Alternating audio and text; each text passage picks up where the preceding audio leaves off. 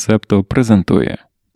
Всім привіт! З вами подкаст Макіавельки Оксана Дощаківська, Дарина Заржицька. І сьогодні в нас е, особливий епізод. Він не входить до нашого поточного сезону, де ми ж говоримо про життєві прояви політики. Це епізод, в якому ми будемо говорити про вибори в Польщі. І виходить він в межах співпраці СЕПТу та Львівського медіафоруму.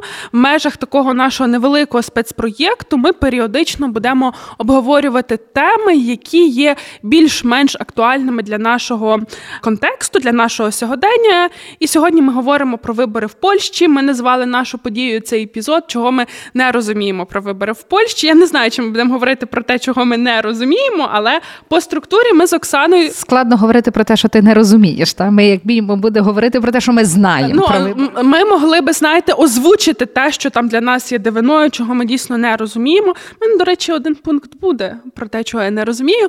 Але давайте обумовимо те, яка в нас буде сьогодні структура. Вчора з вами ввечері ми домовилися про те, що кожна з нас готує по три тези, що би ми хотіли. Оприявнити про вибори в Польщі. Я скажу одразу підготувала дві і купу запасних. Е, на чому би ми хотіли заакцентувати? Ну, може, заакцентуємо на двох, а там якось ще про щось поговоримо. Та от тому я пропоную починати власне з тез. Оксана, давайте ви. Ну бо я дуже довго говорила вступ.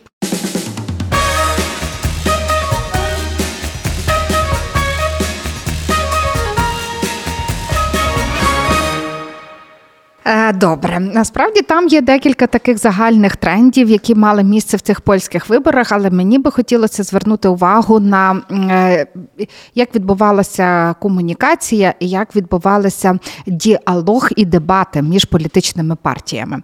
Я хотіла говорити про те, чи мають значення дебати і на польських виборах, і може десь трошки подивитися, як воно працює в цілому сьогодні. Я не знаю, чи напевно дебати, і в Польщі є дебати між президентом, коли відбуваються пост на е, вибори на посаду президента, але також є дебати між політичними партіями перед е, буквально перед самими виборами, де лідери фракцій, е, лідери політичних партій, вони ще не фракції на той момент, вони дискутують між собою про свої політичні програми. І цікаво було подивитися, я саме в момент момент проведення цих дебатів цьогорічних я була в Польщі і мала нагоду е, ну, бачити, так би мовити, антураж цієї події. Ми проходили по студію, де відбувалися дебати. Там ясно, що купа народу, купа прихильників, того все іншого. Але цікавіше було інше, що ці дебати ще відбувалися, поки я дійшла до готельного номеру. Всі урядові канали вже заявили, що Туск однозначно програв дебати. Ще ну не тільки були, і вже було такий дуже е, різкий висновок про те, що що ну все, програв, нічого йому, звісно, там не світить. І я, власне, в цей момент мені захотілося більше дізнатися, то що важливо в цих дебатах, про що чи важливо про що вони дебатували, чи то має вплив в принципі на виборця чи на їхні позиції. Ну, самих тих, хто дебатує, чи вплине це, наприклад, на формування урядової коаліції, чи то не важно, що вони там говорили. І е, загальний тренд є такий, що е, станом на зараз дебати насправді дуже мало впливають на перебіг виборчої кампанії і на результати голосування. І в даному випадку у Польщі вони теж мало вплинули, тому що більшість людей були визначені задовго до голосування, і справа була не у тому, як змінити вибір чи як голосувати. Справа була тільки в мобілізації і в явці виборців. Хто прийде на ті вибори, щоб віддати голоси за вибор за власне своїх кандидатів? Тому навіть те, що урядові канали говорили про те, що вибори хтось там програв, а хтось виграв, це не мало впливу, тому що позиція була сформульована задовго до того. Е, в Сполучених Штатах Америки в 2012 році робилося таке опитування, і власне досліджувався вплив дебатів, і виявилося, що тільки 3,5% виборців міняють свою позицію. Насправді е, я дивилася інші попередні дослідження, які були там наприкінці 2000-х років, там з кроком, по-моєму, 8 років до 2012 року. На той момент момент там позицію міняло близько 10% виборців. Тенденція така, що насправді дебати нічого не міняють, що ми визначилися. То яка все ж таки роль дебатів, чи і чи мають ну це насправді ставить для нас усіх питання, чи ми маємо якусь заміну дебатам, чи є якась інша форма діалогу, де партії можуть презентувати свої позиції, можуть дискутувати, зрештою, щоб знайти таку позицію, яка буде найкраще відображати інтереси виборців, інтереси країни. Бо станом на зараз дебати це ще один майданчик для декларацій всього лиш навсього. І е, ну, власне намагалася подумати про те, е, я коли шукала, то що ж впливають дебати, в чому ж є може бути така позитивна, е, чому до сих пір вони відбуваються, то одна з речей, які позитивних дебатів, це те, що там декларації звучать, і це те, що потім є за що журналістам триматися, щоб збільшувати підзвітність і е, відповідальність політиків. Тобто, це та нагода, коли ти маєш задекларовану позицію, можеш за неї вчепитися і казати, а що ти холєро нічого не робиш з того, що пообіцяв. Другий момент, який е, ще одне так само дуже цікаве, е, що дебати насправді, навіть якщо виборці не змінюють своєї позиції, вони будуть, якщо вони визначені, вони будуть дивитися дебати, щоб підтримати свого кандидата, та щоб ще раз переконатися, що я правий у своєму виборці. І що е, насправді який це має вплив? Е, Люди стають більш людяними після перегляду дебатів, стають менш цинічними і більше бачать в політиків люди, людей. Це про людський вимір політики. І це така несподіваний, як на мене, наслідок дебатів. Бо після, коли люди діляться враженнями, то вони власне говорять про ці людські риси характеру, вони говорять про те, що всі тут люди, про, про те, що всі мають право на помилку помилку, а хто як повів себе, і наскільки чітко артикульована позиція, наскільки себе поводив той чи чи поводила та чи інша кандидатка, коли відповідала на закиди чи на запитання. Бо в Польщі, ви знаєте, була одна е, лідерка жінка на останніх цих виборах. І одним словом, до чого я прийшла, до якихось таких висновків, що дебати до сих пір являються такою діалоговою платформою. Е, дебати мають мають значення для радше для підзвітності, аніж для дискусії, і те, що та нам треба думати, бо це мені здається дуже важливе питання і для України, в тому числі, бо в нас теж станом на зараз немає майданчиків, де ми можемо дискутувати. В нас немає сталого діалогу, про який який нам потрібен для того, щоб країна могла розвиватися. І формалізовані дебати вони теж нічого не чи там формалізовані ток-шоу, вони теж не можуть дати нам цього результату вони можуть давати нам треба шукати нові формати. Одним словом, мій висновок такий. А Польща вона показала, що е, насправді це так працює. Ну і ще один, якщо можна, один нюанс, бо я коли дивилася, переглядала уривки з цих дебатів, вони мені трохи нагадали дебати е, на львівського міського голову. Пам'ятаєте? А знаєте, е, там пам'ятаєте всі, е, ну хто дивився ті дебати, то всі казали, все, Синютка виграв. А потім казали, правильна була стратегія садового нього. Він бив на жалість. Він так мобілізував своїх виборців прийти.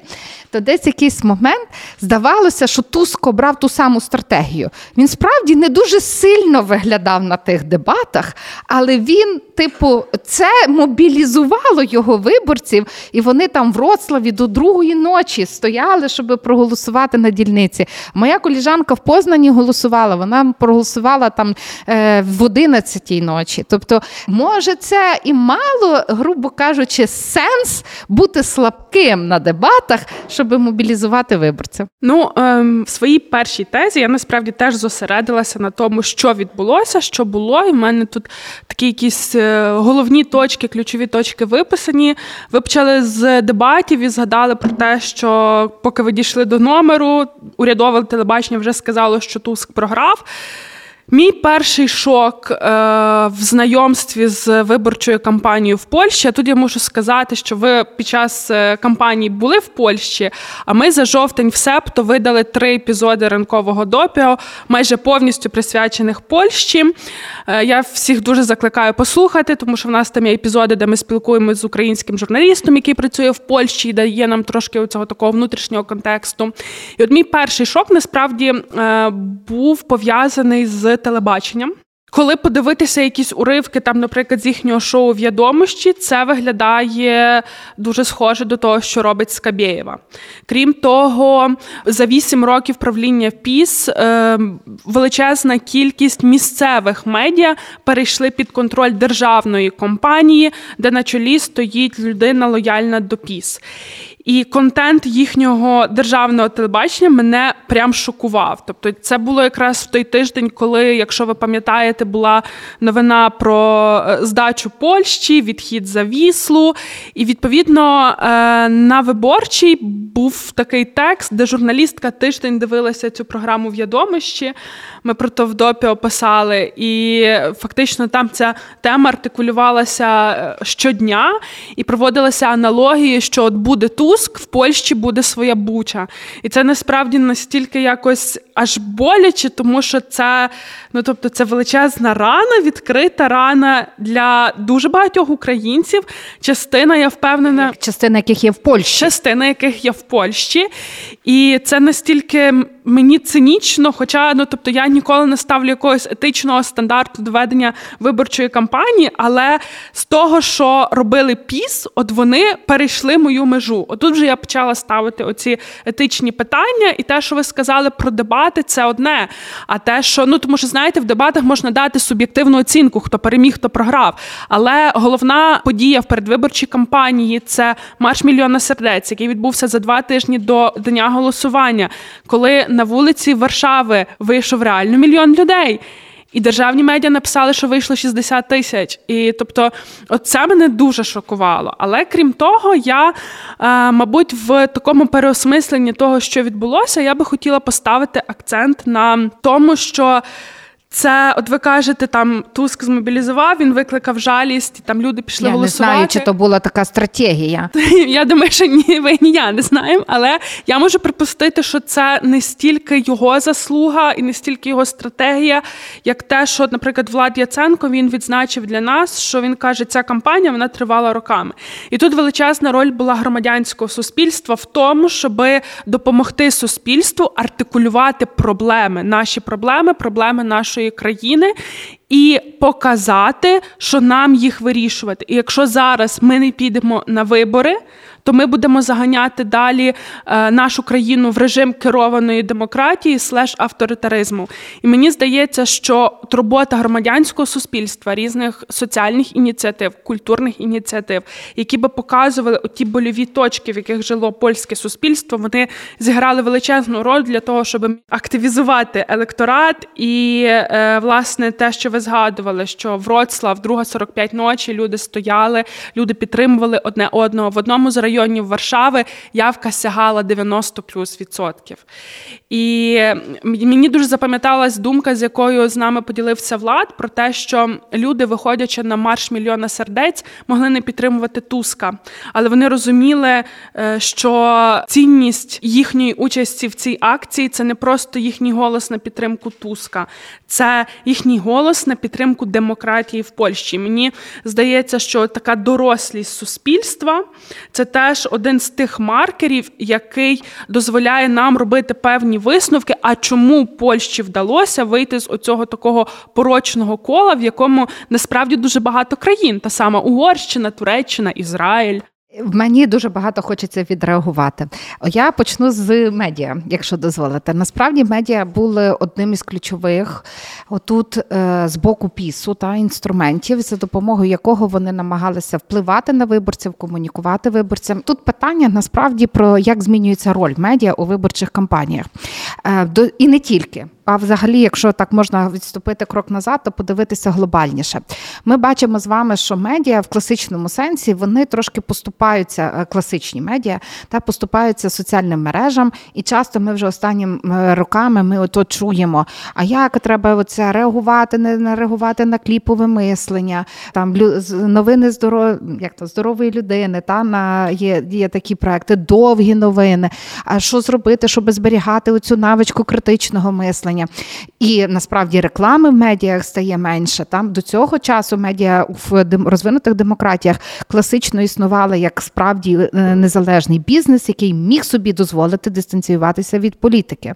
А зараз ми дивимося, ну бачимо, що насправді ринок трохи змінюється. І, наприклад, коли з тобою говорять про принципи е, свободи слова, а використовують реально методи пропаганди, а ти маєш оці е, принципи зголошення різних сторін до їхньої позиції, то воно вже так не працює, як працювало раніше. Та? І ринок не працює так, як працювало раніше. Вже навіть в деяких європейських розвинутих країнах говорять про те, що має існувати, мають існувати фонди, які будуть підтримувати медіа, бо воно не працює як бізнес вже тепер. І Польща це ще один оцей випадок, це ще один кейс на підтвердження, мені здається, того. Тому що виявилося, що можна хакнути локальні медіа, виявилося, що можна, які там грубо близько є до до людей. Е, Можна оце повністю. Е, Ви знаєте, що в Польщі дуже розвинута мережа і там платне кабельне, але виявилося, що різний доступ населення до кабельного, не всі е, навіть соціальні групи мають доступ до цього медіа, і тому державне е, телебачення таке популярне. І от е, мені здається, що я багато кажу, мені здається, е, треба коротше переосмислити цей баланс як мають існувати медіа. Я за медіа би хотіла сказати, що е, польські називаємо їх ліберальні опозиційні медіа, вони здебільшого платні. І тут насправді те, що ви відзначаєте, те, що там різні доходи населення, і взагалі різне розуміння цінності інформації, воно певну категорію людей штовхає до того, аби, наприклад, споживати тільки безкоштовну інформацію, брати її на державному телебаченні. І я думаю, що це десь корелює там з тією картою, яка була, хто голосував за піс, хто голосував за е, опозиційні партії. Та ну в Польщі там теж ви кажете, кабельні це там частини західних великих корпорацій. Але отут я теж відреагую, бо насправді медіа я не знаю, напевно, всі пам'ятають про вбивство мера Гданська, угу.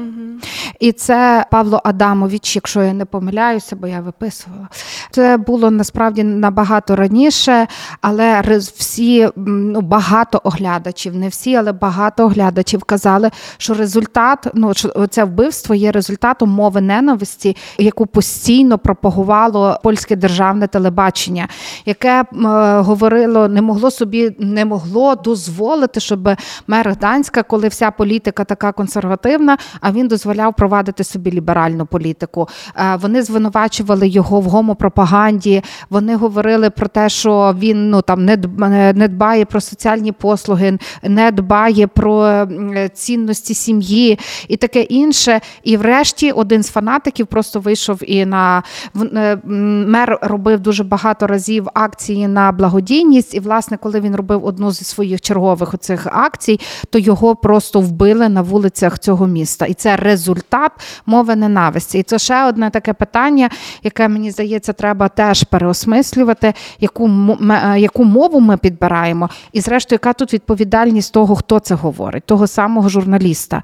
Зараз в контексті української війни для нас це прям теж дуже болюче питання, бо ми ну вже неодноразово порушувалося е, питання, що ця сама Скабєєва, Соловйов, вони мають понести відповідальність за те, що вони зробили з російським суспільством, за те, що вони продовжують робити, і за е, фактично вони одні з винуватців геноциду українського народу. У мене, до речі, теж зафіксовано пункт про те, що оця передвиборча кампанія вона десь проходила під такою. Там була така червона лінія у цієї ненависті, ворожості, і ви згадали про вбивство мера Гданська, але так само в часі цієї кампанії було два фізичних напади на політика і на політикиню з опозиційних сил. І там в одному випадку звучали гасла, що ти німець, ти нацист. В іншому випадку політикиню назвали Ти свиня Туска. І я просто коли про це думала, тут, крім крім журналістської роботи, тут же ж треба ще розуміти, що сама передвиборча промоція пісу вона теж е, така була дуже е, з мовою ненависті. Пригадаємо, хоча б цей ролик, який залетів в український сегмент інтернету, і ми там всі просто крінжанулися з нього, коли Каченський в кабінеті, а до нього дзвонить е, хтось з посольства Німеччини в Польщі, і ну і такий от ролик, просто якийсь бред. Ну блін, хто б міг подумати, що таке можна знімати в 23-му році. От, але про оцю ворожість, я знаєте, в нас насправді давно не було виборів в Україні, я сподіваюся, що найближчим часом їх не буде.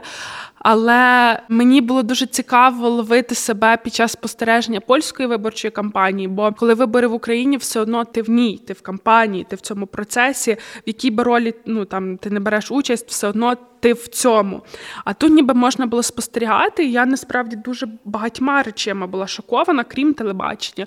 Тобто, навіть та сама ворожість і ненависть, я почала згадувати 19-й рік, коли в нас виборча кампанія вона теж була в умовах дуже сильної поляризації суспільства. І насправді ті політтехнологи, які будують кампанії, спеціально розвиваючи і ескалуючи цю поляризацію, вони колись будуть горіти в пеклі. А українські політтехнологи, які таке роблять, будуть горіти в пеклі разом з русньою чесно. Але я намагалась для себе знайти розуміння, бо ну от польська кампанія, вона мене якось взагалі ну дуже сильно вразила в цьому аспекті. Я намагалася зрозуміти, а чому там наш 2019 рік мені сприймається лайтовіше, я насправді зрозуміла, по-перше, в нас не доходило, ну, може, там хтось за столом родинним і бив одне одному обличчя. Я, не знаю. Але от в такому публічному просторі до фізичних нападів не доходило.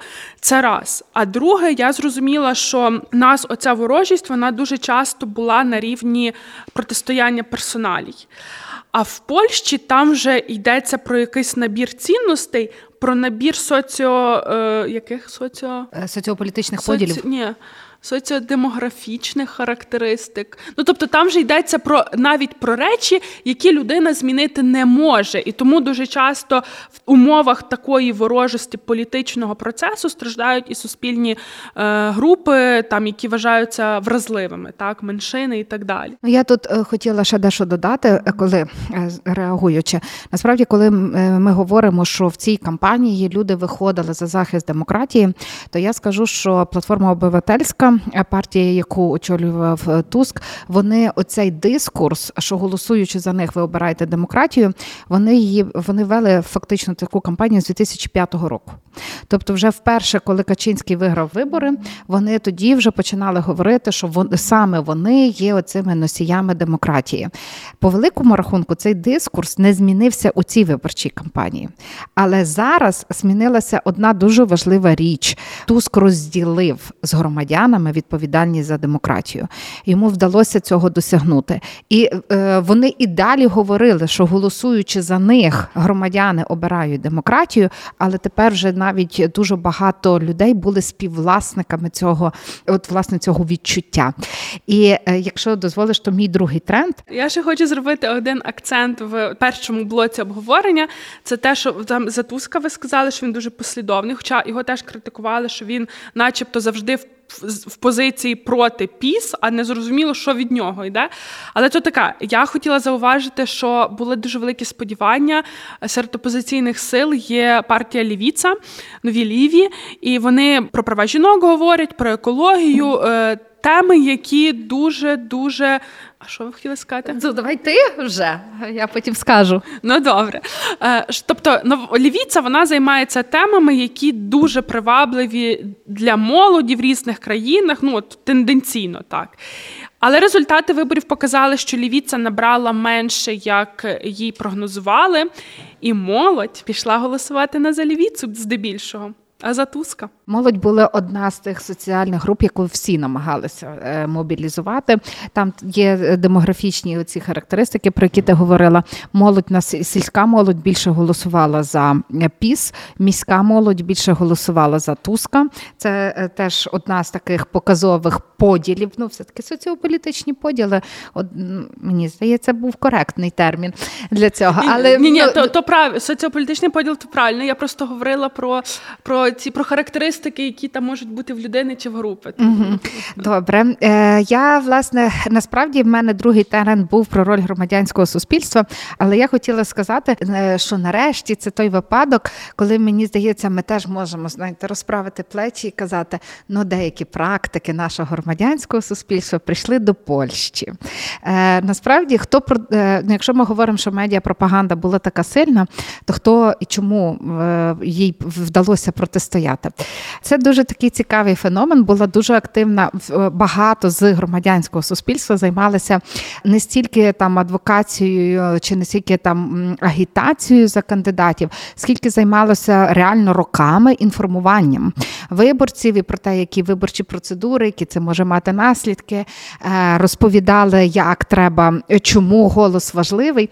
І цікаво було те, що до цієї боротьби інформування долучилися до цього змагання, долучилися е, блогерки польські, які займаються блогінгом оцього лайфстайлінгу, знаєте, які розказують, як то треба е, гарно, як то можна гарно жити. І в них були в них була ціла насправді вони були змережовані, вони самоорганізувалися між собою. В один і той самий день вони випускали опитування про те, чи жінки знають, що скоро вибори, яких виборчих прав, які права, які інтереси вони хочуть захистити. Вони е, друкували інформаційні плакати е, про те, як в яких програмах відображаються права жінок. В сільських районах Польщі з'явилися друкарні, де можна було безоплатно роздрукувати інструкції. Ну, ви знаєте, що в них була дуже цікава історія, бо насправді правляча партія е, мобілізація це виборця, це було ключове на тих виборах. І е, для того, щоб мобілізувати свій електорат, піс проголосив і там в них додатково відбувався референдум. memorandum. Ви напевно чули або може не чули. Референдум мав чотири запитання, і власне це був е, була технологія теж мобілізації виборця, аби люди прийшли на ділян на дільниці. Але сам референдум він був дуже ну і питання там були такі не дуже коректно сформульовані. І е, насправді багато громадських організацій громадянського суспільства вони пояснювали, чому не треба і як правильно зробити, щоб взяти участь у виборах, але не взяти участь у референдумі. Бо референдум у них е, він е, має норму явки. Тобто, якщо би там 50 плюс 1, інакше референдум вважається нечинним, і треба було прийти, взяти бюлетень на вибори, але не взяти на референдум. А комісії відповідно були проінструктовані в свій свій спосіб. І от дуже багато інформаційних кампаній, оцих інструкцій, як правильно відмовитись від бюлетеня. Е, бо якщо ти його взяв і знищити його не можна, і це вже твоя участь у виборах.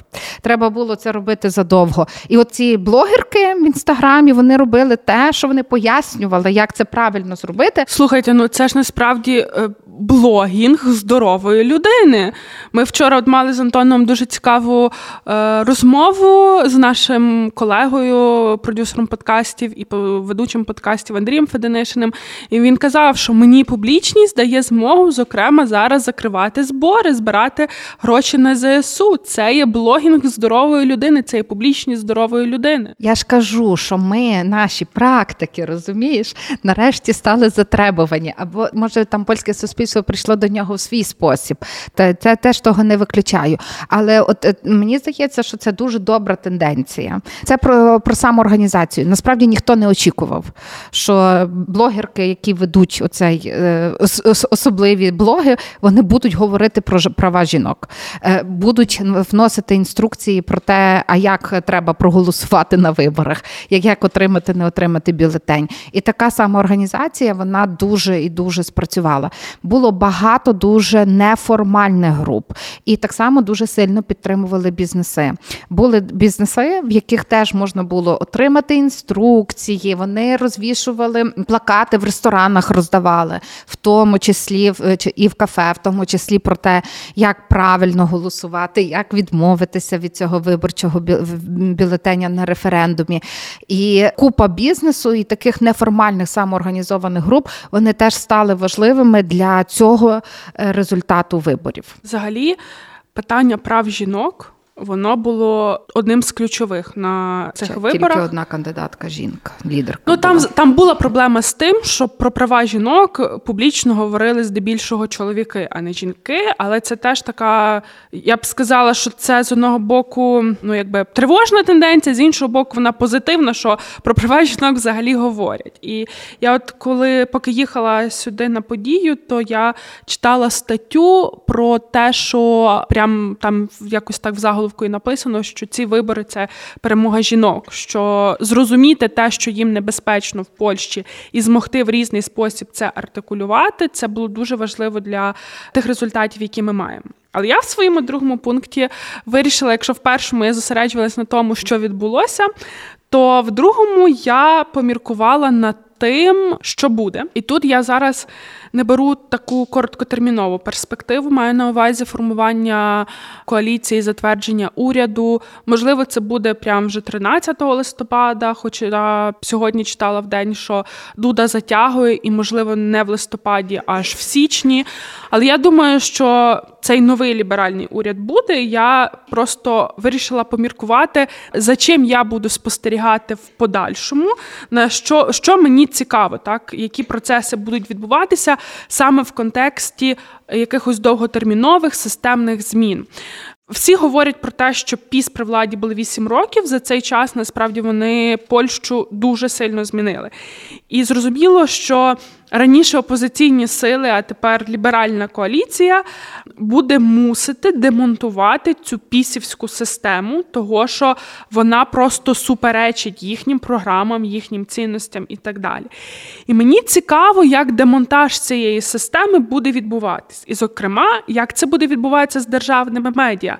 Тому що, як ми вже з вами проговорили, що доходи в суспільства нерівномірні, відповідно, є ті, хто може дозволити собі купувати доступ доступ до інформації до медіа, а є ті, хто далі будуть сидіти в державних на державних телеканалах. Так і зараз новому уряду доведеться щось робити з цими вісьмома роками, коли польське телебачення скочувалось в Скабєєву. І от мені цікаво, як це буде відбуватись. Тобто, чи це будуть масові звільнення і чистки, чи це будуть перенавчання? Тобто, як відбудеться цей процес оздоровлення державного телебачення? От за цим е, я буду спостерігати.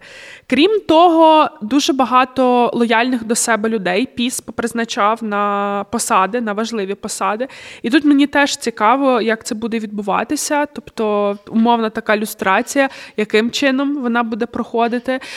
І тут ще теж, е, якщо брати вже таку короткотерміновішу перспективу, то 8 років це 8 років, але за час виборчої кампанії піс теж так добряче підісрав новому е, уряду ліберальному, того що я думаю, ви чули про те, що вони знизили різко ціни на бензин. Це перше е, перед виборами. Якраз я там була і мала заправлятися, і там був окремий список заправок, де можна завжди заправитись, бо то була проблема. Це державна оця компанія компанія, е, забула, як її звати, Орлен, здається.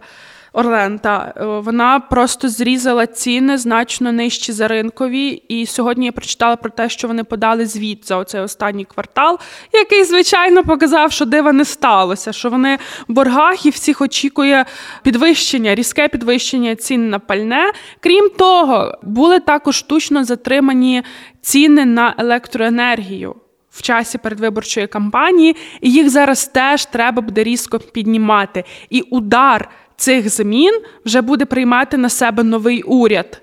І от тут теж цікаво, як вони з цим впораються. Я казала, анонсувала, що в мене є пункт, який я не розумію, але я його теж буду тримати в полі зору.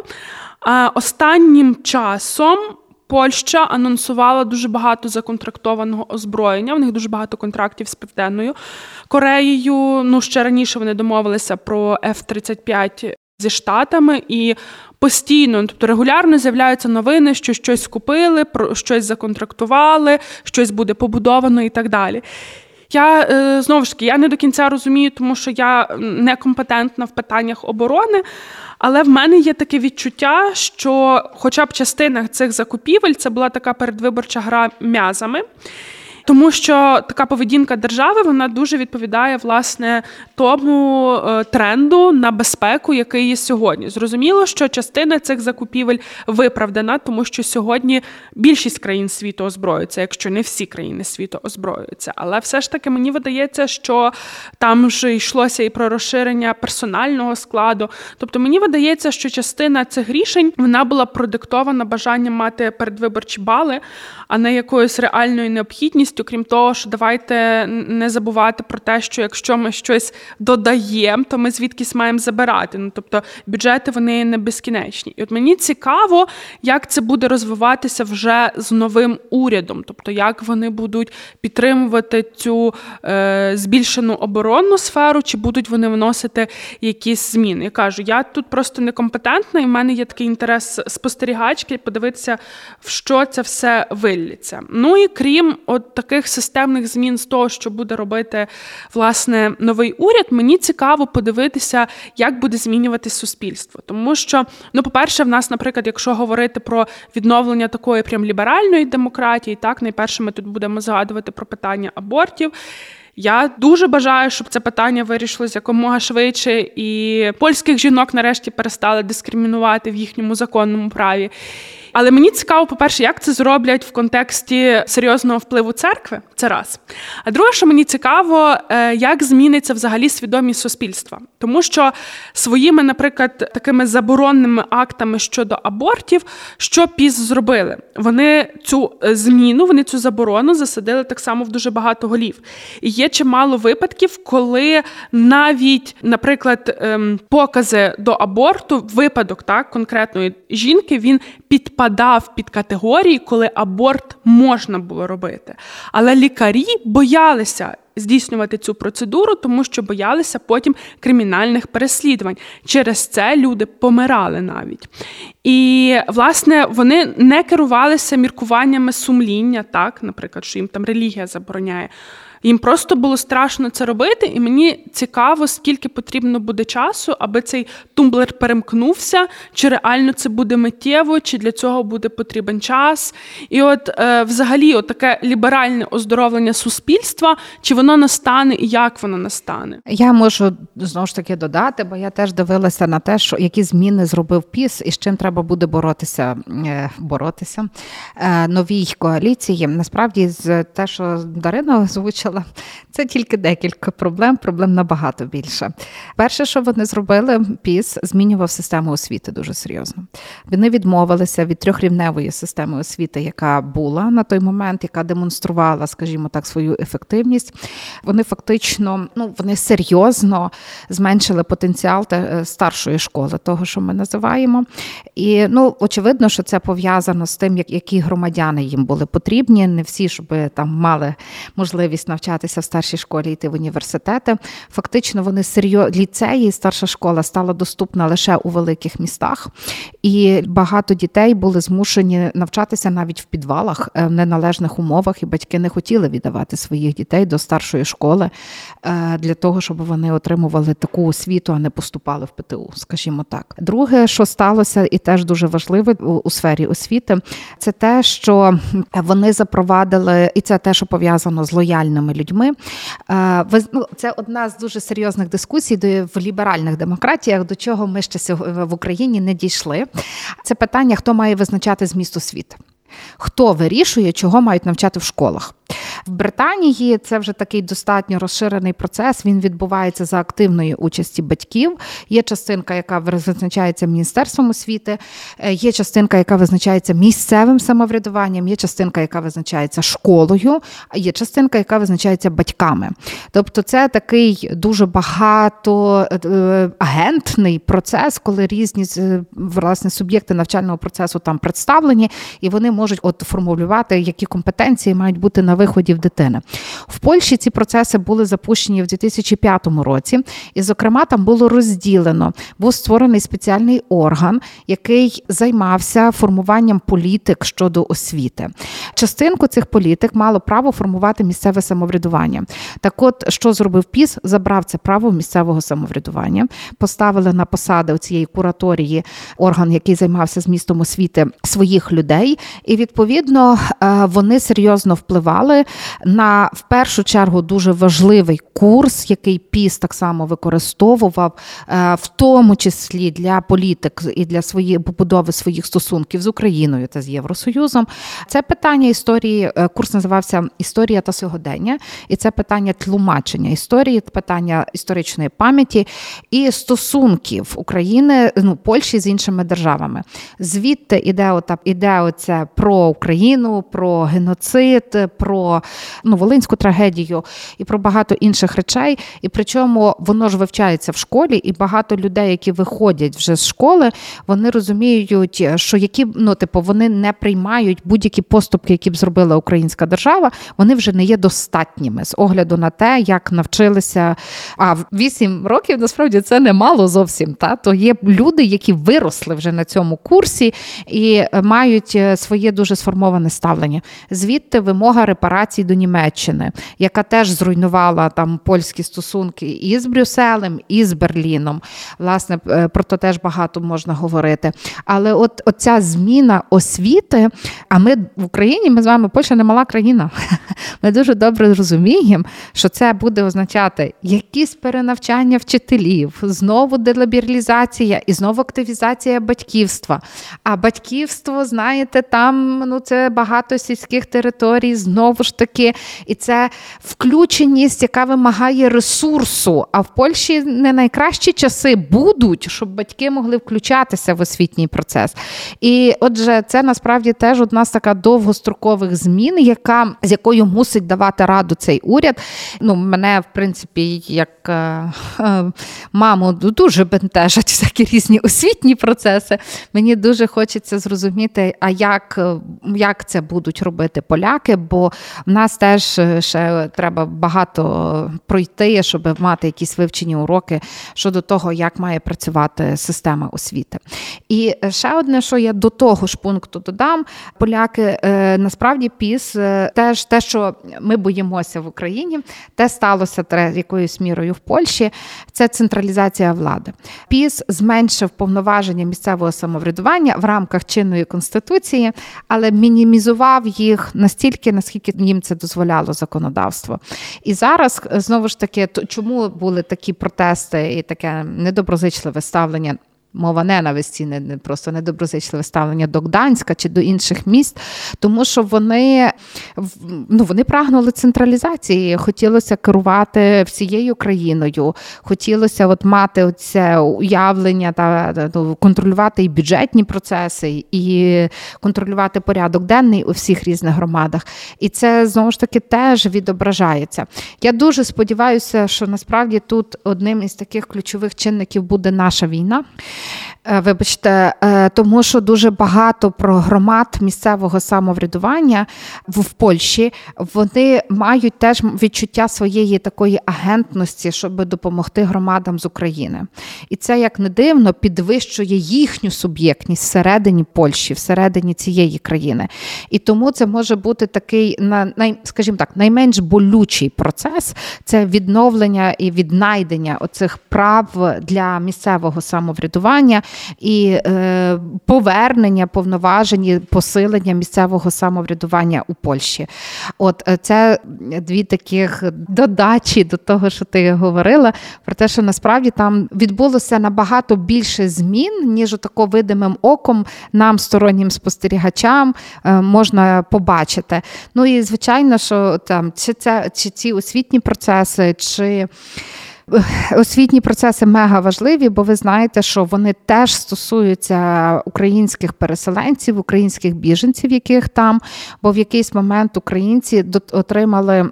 Е, більше можливість доступу до державної освіти, аніж деякі самі поляки, які там мешкали. Ну в Поля в Польщі величезна проблема з дитячими садочками прям величезна. І от це коли ці інстаблогерки робили опитування, то дитячі садочки це проблема топ-1 для жінок. Е, друга проблема це безпека на вулицях і освітлення. Е, вони там виявилися. То українських дітей брали в державні садочки, а польських дітей не брали, бо була черга, і там, згідно цих процедур, вони мали очікувати. І це був дуже таке тригерне питання насправді для для самих поляків. І ну, і зараз це буде дуже тригерне питання, бо багато дітей українців входить до шкіл Польщі. Чи будуть вони здатні теж впливати, е, чи буде відбуватися, е, якою буде ця інтеграція українців? Це теж дуже дуже важливе питання. Я ще додам таке трохи. Не знаю, не насправді не дуже веселіше, але ви знаєте, що одним із таких пунктів, який так само розігрувалося, це було українське питання. Але один з аспектів українського питання це були фермери і зерно, пам'ятаєте? Е, зерно. І поляки ж, е, типу, вони пропонували яке своє рішення, що типу все заборонимо і капець, і на тому крапка. А е, Туск пішов іншим шляхом. Він ангажував лідера фермерського руху. До себе і він виступав на його мітингах, і він доводив, що може бути інше рішення. І як приклад, вони наводили кейс Румунії, де українське зерно нормально йде, і справді воно не затримується на території цієї країни, де є процедури. І оцей е, лідер фермерського руху виступав і був учасником марша мільйона сердець. Здається, навіть. він взагалі вони в кампанії дуже багато. Вони це опозиційні сили, дуже багато їздили малими громадами. Вони говорили зокрема з фермерами, відвідували свята врожаїв, працювали з цією категорією. Ну мені до речі, здається, що в цій так званій зерновій кризі е, насправді Україна своєю поведінкою вона заблокувала дуже багато передвиборчих маневрів для пісу. Але я ще знаєте, ви говорили про освіту і про е, інтеграцію батьківства в освітній процес. Я не знаю, чи то так буде, чи вони виберуть ні, ні, цю траєкторію я просто, на даному тут етапі. Про про інше хотіла сказати, що з батьківством тут пов'язаний ще один момент: це те, що фактично за вісім років піс багато категорій суспільства підсадили на голку соціальної допомоги. В них є оця допомога 500+, коли на кожну дитину в сім'ї е, давали 500 злотих, потім вони взагалі обіцяли 800 злотих. Так само пенсії підняли, виплачували 13, обіцяли 14 пенсії. І багато хто звертає увагу, що в принципі ця соціальна підтримка вразливих е, верст населення, що вона було би класно, щоб вона продовжувалася. Ну але зрозуміло, що. Швидше за все, в такому обсязі це неможливо, тому що це величезне навантаження на бюджет. І тут теж цікаво, як буде поводити себе новий уряд, тому що всі ми розуміємо, що коли ти забираєш соціальні якісь виплати, це дуже сильно б'є по твоєму рейтингу, і ти можеш просто втратити своє місце. От на що я ще буду звертати увагу? Я насправді виділила ще два пункти, такі підпункти. Це подивитися на те, наскільки сильними будуть реваншистські наміри піс. Е, це перше. А друге, я собі зафіксувала два прізвища: Часковський і Головня. Президентські вибори насправді в Польщі теж скоро, і я думаю, що Рафал Часковський, мер Варшави, і Шимон Головня, якого називають польським Зеленським. Вони будуть дуже сильними претендентами на президентське крісло. Я коли читала про цього е, другого чоловіка Головня? Головня, його називають справді польським Зеленським. Мені здалося, що він більше на притулу смахує, якщо чесно. Але ок, Зеленський взагалі на Лебіговича, мені здається, але ні, ні, по я мала на увазі не а, по, зовнішньо, а по кар'єрі. Та він теж там. Я ну. думаю, що ця аналогія з Зеленським вона пов'язана з тим, що він Зеленський кандидував президент. Так, і він кандидував. Я маю на увазі Шимон Головня в 2020 році, десь відразу після перемоги Зеленського. Тому так і з'явилося. Він, до речі, любить цю аналогію. Е, от і він е, він єдиний, хто на його е, чеча дрога, його як це блок перед виборчий блок. От він набрав єдиний більше, ніж це прогнозувала соціологія. Третій шлях. Вони. І його та його теж ну, він, він привертає до себе увагу і привертавши в 2020 році. Тому я думаю, що це десь така тенденція до того, що він знову кандидуватиме і він матиме непогані шанси. Я не дивилася, відразу скажу, я дивилася на е, лідера конфедерації. Боже поможе. Ну, це найбільш права, ультра така права партія. Це єдина антиукраїнська партія, яка там була. Ну там всі бачать теж про московські настрої, про московську руку в їхній діяльності. То я дивилася на цього лідера, дивилася на третій шлях, і ці мені було мені було цікаво зрозуміти, які позиції, яка яка може бути розгортання та цієї е, політичної кампанії. Ну тут ще треба сказати, що скільки б ми не говорили про те, що там насправді їхню їхній новій коаліції буде дуже важко, і буде важко не в силу різних причин, але і через те, що їм теж треба буде узгоджувати постійно позиції трьох політичних сил, які з одного боку нібито близько одні коло одних, але не буде так все прям просто, як то здається. Крім того, акцент цей контекст воєнний, контекст соціальний і купа всякого різного, що буде е, мати місце в Польщі, то я би казала так, що легко не буде. Але чого там особисто мені би хотілося сподіватися, що ми зможемо нарешті будувати свої стосунки теж е, більш раціонально, в тому числі економічні, і вже не стільки і не завжди говорити про історичну пам'ять, і хто скільки разів перед ким має вибачитися, як то було перед тим. Я згодна, що це важливо, але я нагадаю, що президент Порошенко ставав на коліна і просив вибачення в польського народу. Нема багато президентів, які так робили. І все одно там ці дискусії час до часу вони повторюються. Зеленський теж е, вибачався. І це ну така дуже історія. Мені здається, що нам треба трошки більше разом дивитися в майбутнє. І от я думаю, що це буде один з таких пунктів важливих і для україно-польських стосунків.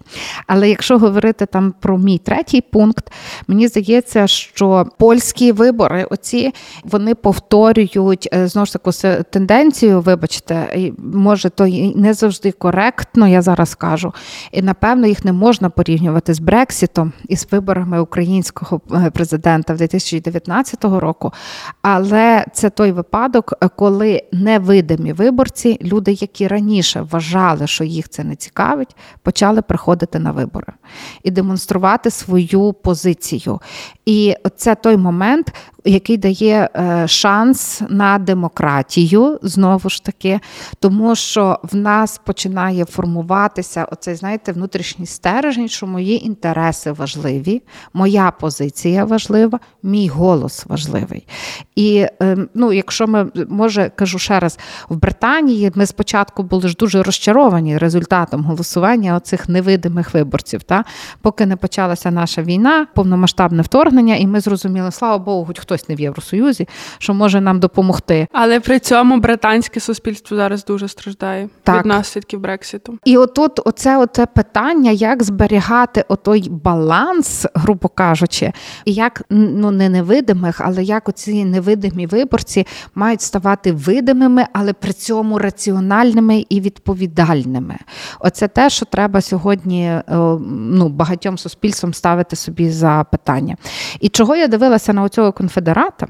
Я скажу, бо мені здається, що в наших в мене ну я читала його біографію, і в мене склалося враження, знаєте, що людина, яка з дитинства будувала політичну кар'єру. От він хотів бути політиком. Він там багато публічних виступів, всякі якісь там ліги очолював, ще там щось. Але справа в тому, що йому, ну, грубо кажучи, не було великої дороги в тій політиці, крім як очолити маргінальну партію. І оце питання до того, що все-таки оці канали рекрутування і партії мають змінити способи співпраці з суспільством і з громадянами, щоб не було от таких, як е, як власне представник, лідер, я забула його прізвище. Вибачте, може не буду робити популярним. Ну так скажемо. Ну, в мене взагалі мій улюблений момент в за всю виборчу кампанію в Польщі. Це коли на передвиборчих якихось там дебатах, ефірах зустрілися представник цієї конфедерації і лівіце, представниця лівіце, і він там дуже палко говорив про те, що ми єдина партія, які проти українського питання, проти Брюссель, проти того, того, того, того. І вона в кінці додала.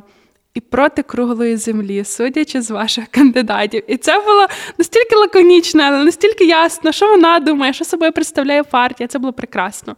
Ваше є щось по третьому пункту, чи я вже можу переходити? Можеш. Я насправді ще мала якісь міркування по тому, що ви говорили, але я забула, що я хотіла сказати, що що я які там міркування мала, тому я перейду до того, що в мене занотовано. Я вирішила відштовхнутися від того, що ми сьогодні в стінах медіафоруму, і ми, здається, там десь в анонсі писали про медіа.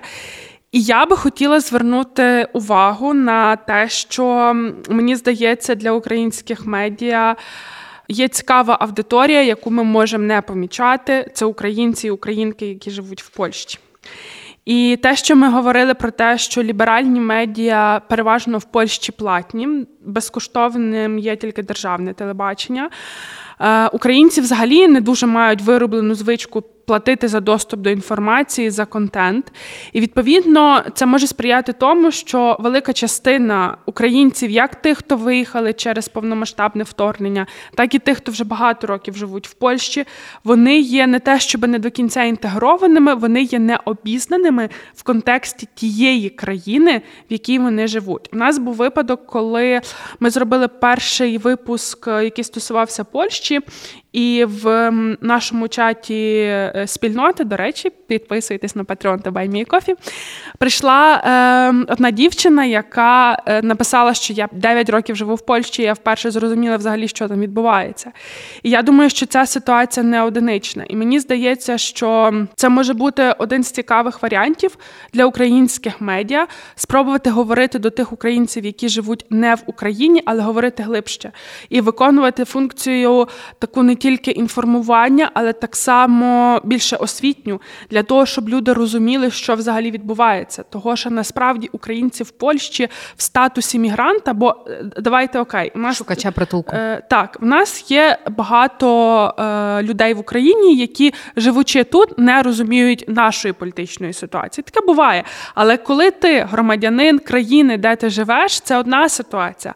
А коли ти чи шукач притулку, чи ти там трудовий мігрант, це зовсім інша категорія ризику. І відповідно, якщо ти не в контексті країни, в якій ти живеш, то ти можеш не щутися, коли вже не німці не е, Брюссель стає ворогом е, уряду, а ти стаєш ворогом уряду. І щодо тебе починають е, ем, чинити системну дискримінацію. Тому що ми знаємо так само випадки, коли українці на якомусь побутовому рівні зазнавали до себе не дуже хорошого ставлення в Польщі. так.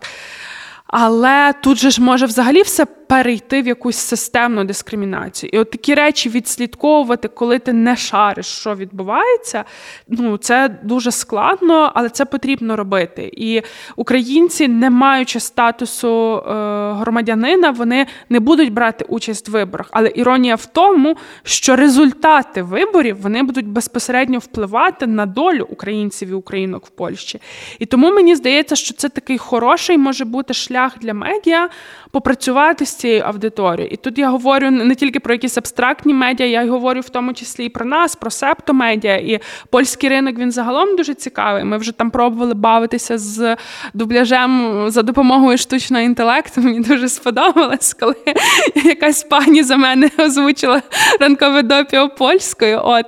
Але тут може бути ще цікавим і сегменту цієї нашої аудиторії, яка там. І зараз ми навіть е, Антон може махнути головою мені, якщо я кажу неправду, але мені здається, що в нас в багатьох наших подкастах ми бачимо Варшаву, зокрема серед топ-міст.